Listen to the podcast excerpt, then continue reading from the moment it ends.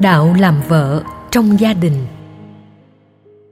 Khi được ứng xử năm điều trách nhiệm đạo đức, thì theo đức phật, người vợ cũng cần phải đối đáp lại với chồng năm điều đạo đức như sau.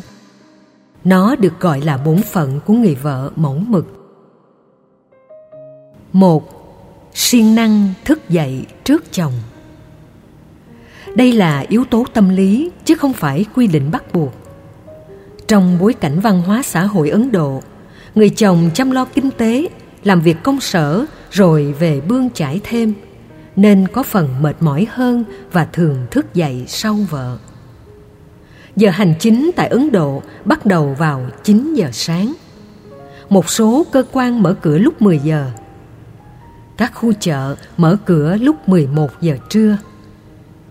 Họ không phải tất bật quá sớm từ 3-4 giờ sáng đến 5-6 giờ chiều như người Việt Nam, nhưng họ vẫn sống an lạc và đầy đủ điều kiện kinh tế vật chất. Quan trọng là quản trị thời gian, công việc, lương bổng, quản trị gia đình, xã hội thì chúng ta sẽ bình an, chứ không cần phải làm quá nhiều giờ trong một ngày, đến mức không còn thời gian dành cho những người thân thương mà mình quan tâm vì bận rộn với công việc kinh tế và trụ cột tài chính của gia đình, nên người chồng thường rơi vào trạng thái mỏi mệt. Đức phật rất tâm lý, khuyên người vợ hãy thức sớm hơn. Đó cũng là một nhu cầu tự nhiên.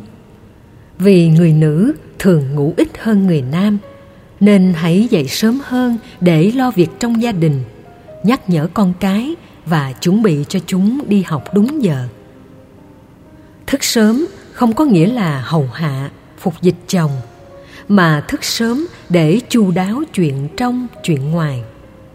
Ngày nay chúng ta cũng có rất nhiều phương tiện trợ giúp cho việc thức dậy sớm, đó là đồng hồ báo thức, điện thoại có chuông báo thức và nhiều công cụ khác. Theo đạo phật, người ngủ sớm, thức dậy sớm có sức khỏe tốt hơn người thức khuya dậy muộn giới văn nghệ sĩ thường thức rất khuya và dậy lúc gần 12 giờ trưa hôm sau. Họ sống gần như nửa ngày, nửa đêm, nên cảm xúc của họ bất bình thường hơn người khác. Họ dễ thay đổi tình yêu vợ chồng bởi vì sự xáo trộn giờ giấc đã ảnh hưởng đáng kể đến cảm xúc và lối sống. Một gia đình mẫu mực thì cần ngủ sớm và dậy sớm Dậy sớm để còn có thời gian tập thể dục đầu ngày, giúp cả một ngày 8 giờ làm việc không mệt mỏi. Chỉ cần thay đổi thói quen giờ giấc một cách khoa học hơn. Ngủ trễ dễ dẫn đến béo phì, cao huyết áp, căng thẳng, những chứng bệnh tim mạch, tiểu đường và nhiều chứng bệnh khác. Cho nên nếu vợ làm được công việc dậy trước chồng, nhắc chồng đi làm, nhắc con đi học, chuẩn bị bữa sáng thì chắc chắn gia đình sẽ rất đầm ấm. Còn người chồng nếu biết đồng thức với vợ, khi vợ tập thể dục cũng đi tập theo, cùng chia sẻ khi vợ làm việc nhà, thì hạnh phúc đó càng tăng trưởng. Hai, nể chồng trước sau trong ngoài đây là lời dạy rất sâu sắc phụ nữ giỏi giang hơn chồng, thông minh, thành công hơn và có nhan sắc, thường ỷ lại. Thỉnh thoảng còn xem thường chồng. Hễ vợ nói gì là chồng phải nghe râm sắp như câu nói dân gian, vợ muốn là trời muốn. Trong tình huống đó, người chồng cảm thấy lép vế mà phần lớn thuộc mô tiếp sợ vợ.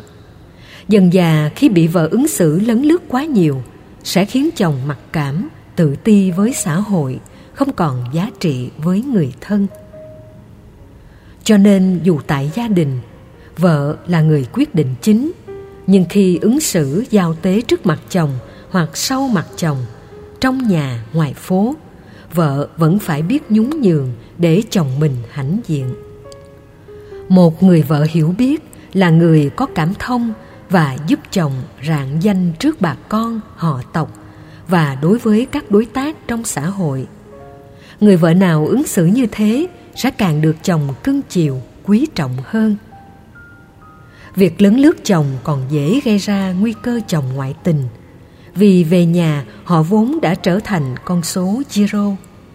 Trong khi ở công sở, lúc ngoại giao, gặp nhiều phụ nữ trẻ đẹp hơn thưa gửi, thể hiện sự trân quý hơn, khiến họ nghĩ rằng mình có giá trị. Cái tôi bị đánh đố, về lâu về dài, một số người đã chọn cái đánh đố được tân bốc. Hơn cái đánh đố, bị mất giá trị. Từ ngoại tình trong tâm tưởng, dẫn đến ngoại tình thật. Do đó, phải hết sức khôn khéo trước sau, trong nhà, ngoài phố. Trước mặt chồng cũng như sau lưng chồng, đối với phía bên chồng, bạn bè, mọi thứ đều phải tốt đẹp. Ba, dùng lời hòa nhã xây dựng.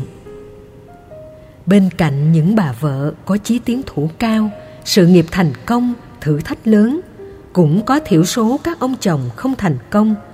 Nhiều nghịch duyên trở ngại, cho nên đôi lúc thất nghiệp ở nhà đóng vai trò phụ.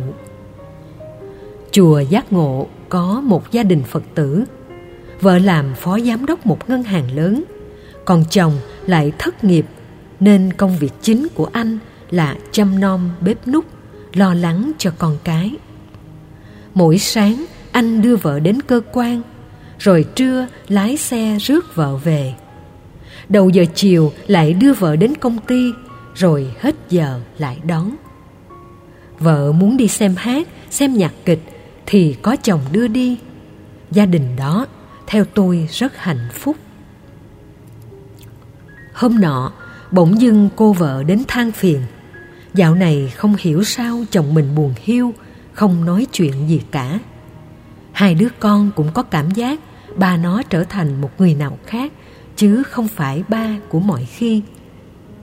Không biết ông có bị ma ám quỷ theo hay bệnh mắc đàn dưới không? Tôi cho rằng đây chỉ là trường hợp mặc cảm tâm lý, nên khuyên bà đưa chồng đến gặp. Khi người chồng đến, vừa hỏi thăm thì ông bắt đầu thao thao về nỗi ức chế của mình. Ở nhà, tôi chẳng khác gì nội trợ. Lẽ ra tôi phải đi làm kế toán tài chính, nhưng vợ tôi bắt ở nhà để bà làm hết mọi thứ giao tế. Dần dần tôi cảm thấy tù túng, muốn phát bệnh. Nói hoài, bà không chịu nghe. Tôi phải phản ứng như thế để bà thấy rằng tôi không hạnh phúc với cách sống đó. Ông còn chia sẻ tiếp, ngoài điều ấy ra thì vợ ông thường nạt nộ ông trước mặt các con, khiến ông xấu hổ, không còn mặt mũi nào nhìn con. Hễ góp ý thì bà đùng đùng nổi giận. Chị em phụ nữ, khi bị áp lực công việc ngoài xã hội, đặc biệt với vai trò người lãnh đạo, thì về nhà thường quen cách ứng xử đó với chồng mình. Tại công ty, chúng ta có thể ra lệnh, chỉ đạo, thậm chí giáng chức người này, thăng chức người kia. Nhưng nếu về nhà ứng xử như thế, thì chồng có cảm giác bị xúc phạm đàn ông thường tự ái cao, còn phụ nữ thỉnh thoảng cũng có khuynh hướng ngã mạn khi thành công trong sự nghiệp. Lâm vào hoàn cảnh vừa nêu, đa số người chồng cho rằng hạnh phúc của mình đang bị đốt cháy hàng ngày, hàng giờ bởi những phát ngôn của vợ. Cho nên vợ khôn ngoan, phải biết nói lễ phép, vui vẻ, đôi khi nũng nịu, yếu mềm. Đừng sai bảo mà hãy nhẹ nhàng nhờ vả chồng giúp việc nhà. Ngữ điệu đóng vai trò rất quan trọng trong truyền thông, chứ không chỉ đơn thuần ở nội dung. Với ngữ điệu nhẹ nhàng, tình cảm thì bất cứ ông chồng nào, dù khó tính cũng thấy mát ruột, ấm lòng và hăng hái làm theo. Sức mạnh của phụ nữ ngoài nhan sắc còn là lời nói nhỏ nhẹ, từ ái, dễ thương ai biết sử dụng thế mạnh này thì có thể nhờ chồng bất cứ việc gì. Đối với chồng, được nghe lời nói lễ phép nhẹ nhàng thì chắc chắn cũng sẽ sẵn sàng tận tâm chăm sóc gia đình. Hành động, lời nói nặng nhẹ, quát tháo, chì chiết, tranh cãi thì trước sau cũng mất chồng hoặc sức mẻ tình cảm khó hàn gắn. Bởi vì những cô thư ký riêng hay nhân viên nữ nơi công sở không làm việc đó hoặc không dám làm họ chỉ dạ thưa một cách ngon ngọt và nở nụ cười tươi tắn cho nên nếu không biết trân quý lẫn nhau thì rất khó giữ được tổ ấm 4. Nhún nhường, ủng hộ điều hay Nhún nhường là yếu tố tâm lý tích cực. Các bà vợ hơn chồng về kiến thức, nhưng hãy nên giả vờ thua chồng. Sự khiêm tốn sẽ khiến chồng trân quý mình nhiều hơn. Nó không phải là thái độ phân biệt đối xử. Về chiều cao, người nam thường cao to hơn người nữ. Trong phần lớn các giống động vật thì giống đực vẫn to lớn hơn giống cái. Trên cơ sở đó, người chồng trở thành điểm tựa mà vợ cần được bao bọc che chở. Cho nên yếu tố tâm lý nhún nhường trong giao tiếp, trong ứng xử, trong cách sống sẽ khiến chồng hài lòng. Vợ ra ngoài làm luật sư nhưng về nhà cãi như khi ở tòa thì gia đình sẽ đổ nát. Dân gian Việt Nam có câu Đàn ông miệng rộng thì sang Đàn bà miệng rộng tan hoang cửa nhà Miệng rộng được hiểu theo hai nghĩa bóng, Ăn nhiều và nói nhiều. Còn hiểu theo nghĩa đen Thì miệng rộng dài là nét đẹp mà hoa hậu nào cũng có. Quan niệm thẩm mỹ của thế giới ngày nay thay đổi khá nhiều. Cứ thử vào một thống kê trên mạng, chúng ta sẽ thấy hàng loạt hình ảnh hoa hậu qua các năm đều có miệng rộng. Điều đó thể hiện nét đẹp cân đối trên gương mặt còn cãi nhiều, ăn nhiều thì rất khó giữ được hạnh phúc. Nhún nhường phải đi đôi với ngôn từ khả ái. Kinh tăng chi, chương một pháp, đức phật dạy, này các đệ tử, ta chưa từng thấy trên đời này có cái gì hấp dẫn, mạnh bằng lời nói dịu ngọt của người nữ dành cho người nam hãy biến lời nói trở thành một sức mạnh. Nhún nhường, giả vờ, thấp hơn chồng về kiến thức sẽ làm hài lòng chồng. Góp ý cũng phải khéo léo. Biết rõ chồng làm sai, nhưng cũng đừng đụng chạm đến cái tôi của đàn ông. Vì đàn ông nào cũng có cái tôi rất lớn. Ngoài ra, yếu tố tâm lý quan trọng khác, đó là ủng hộ điều hay thể hiện sự cảm thông, hiểu biết và đồng hành với chồng về nhận thức. Rất nhiều ông chồng hụt hẫng vì vợ thiếu yếu tố này. Có lần tại giảng đường, tôi đã nêu ra sự kiện có thật. Một cựu hoa hậu việt nam phải khổ đau khi chồng ngoại tình với người thấp kém hơn cô về nhan sắc. Vai trò xã hội của tình địch chỉ bình dân trong khi người vợ hoa hậu lại có bằng thạc sĩ. Chỉ vì cô vợ hoa hậu thiếu hai điều mà người chồng cần, đó là sự đồng tình và đồng hành ủng hộ quan điểm của chồng. Mỗi khi bàn luận, cô vợ cải trắng, cải đen, cải đêm, cải ngày, nhằm chứng tỏ giải pháp của mình tối ưu, khiến ông chồng mệt mỏi. Trong khi ông kinh doanh thành đạt những kế hoạch của ông làm công ty ngày càng phát triển. Điều đó chứng tỏ chính sách, kế hoạch, khuynh hướng của ông không đến nổi tệ. Có thể ông dở hơn vợ khi quản trị gia đình, nhưng cũng đừng vì thế mà ta đánh đố hạnh phúc với cái đúng sai trong làm ăn. Khi đến tư vấn, cô tình nhân còn cho biết, mỗi lần gặp nhau, hai người chỉ nói về tình yêu tình cảm dành cho nhau. Hoàn toàn không nhắc đến kinh tế, tiền bạc, chuyện gia đình, xã hội, con cái. Còn về nhà gặp vợ hoa hậu, ông phải nghe tất tật chuyện làm ăn, kinh tế, trách nhiệm gia đình, thậm chí khi đang trên giường, lúc ân ái. Ông chồng mệt mỏi nghĩ rằng, vợ mình tuy học thức cao, nhưng kém hiểu biết. Sự khập khiễng trong nhận thức hiểu biết đã tách vợ chồng trên hai đường rầy song song mà không bao giờ về cùng mục đích. Tệ hại hơn khi chồng theo hướng nam, vợ hướng bắc, chồng hướng tây, vợ hướng đông, không ủng hộ nhau. Hoặc chồng công ty riêng, vợ cũng công ty riêng. Hai bên gần như không còn thời gian quan tâm nhau. Trong những tình huống như thế, thì việc ngoại tình rất dễ dàng xảy ra. Ủng hộ chồng là cách giữ chồng tốt nhất. Dĩ nhiên, ủng hộ điều hay.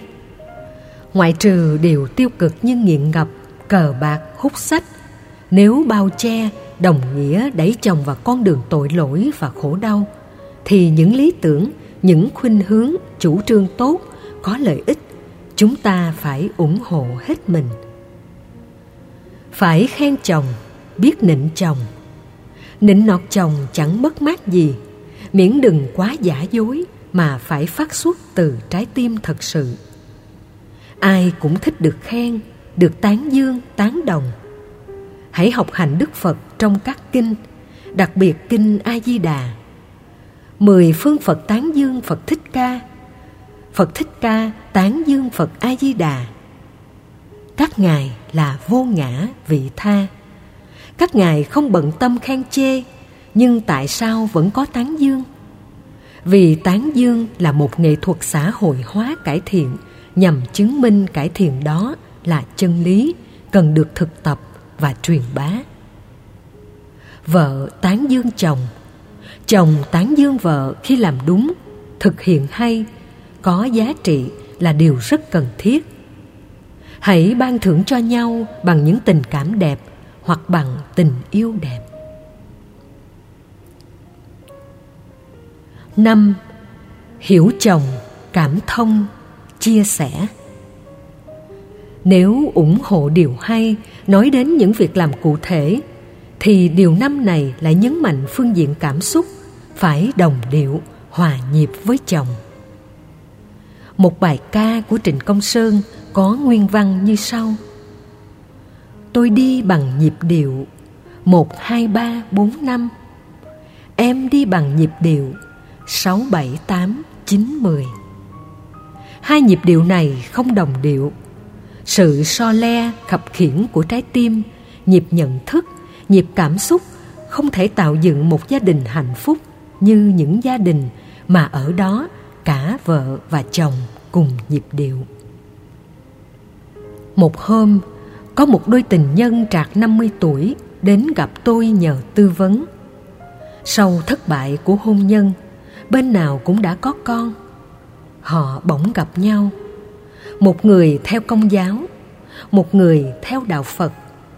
Và mối quan tâm của họ là làm thế nào để có thể hiểu biết, cảm thông, chia sẻ liệu tình cảm hôn nhân có bị vơi đi theo năm tháng sau khi chính thức trở thành vợ chồng khác tôn giáo hay không? Điều đó có thể xảy ra và cũng có thể không. Lệ thuộc hoàn toàn vào cách sống, cách xử lý vấn đề của hai bên trong từng tình huống cụ thể. Ví dụ, tính cách gia trưởng của một trong hai người khiến họ luôn cho mình đúng, còn người kia sai.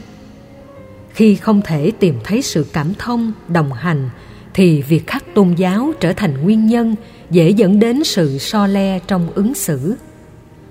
Người theo chúa sẽ lấy chúa làm hệ quy chiếu. Họ có đức tin hoàn toàn vào chúa.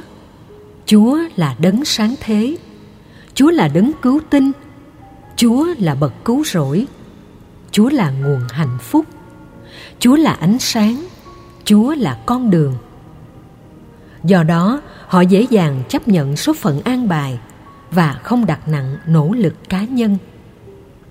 Còn người theo phật thì ứng xử theo nhân quả, phân tích bế tắc trên tứ diệu đế, tìm giải pháp bằng nỗ lực thực tiễn, có mối nghi, có trình tự, có nỗ lực chuyển nghiệp và không tin vào số phận an bài chính sự khác biệt này làm cho đôi bên khó cảm thông với nhau.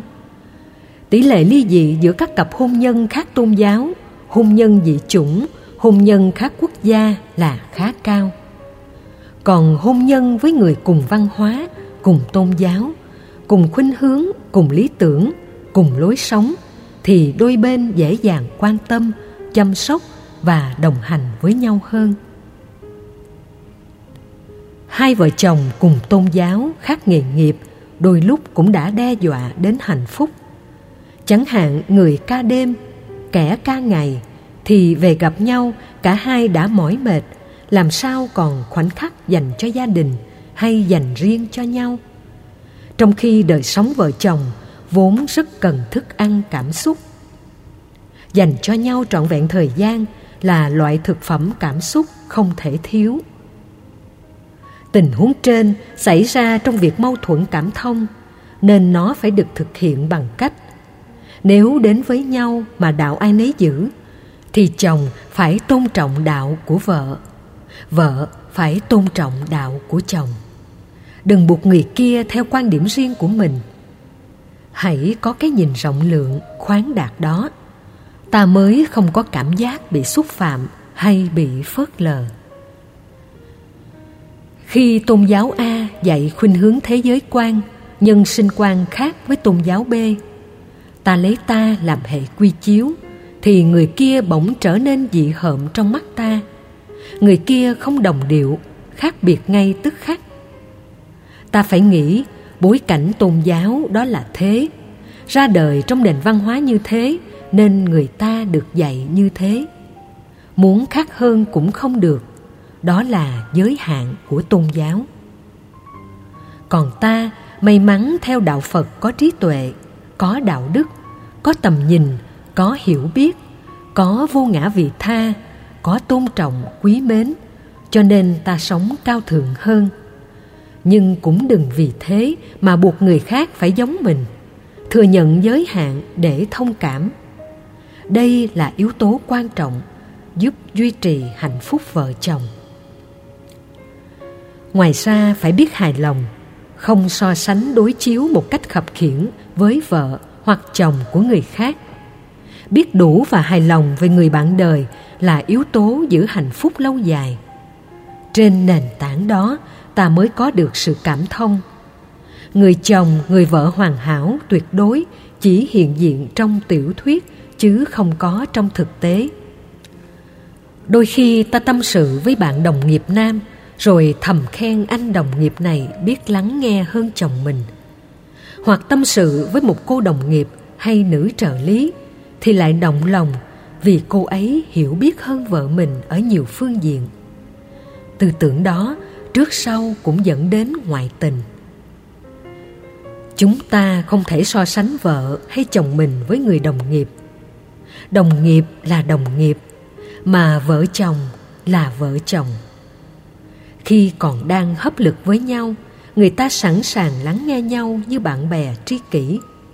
Cặp vợ chồng nào cũng thế. Nhưng khi đã chính thức thành vợ chồng thì khác.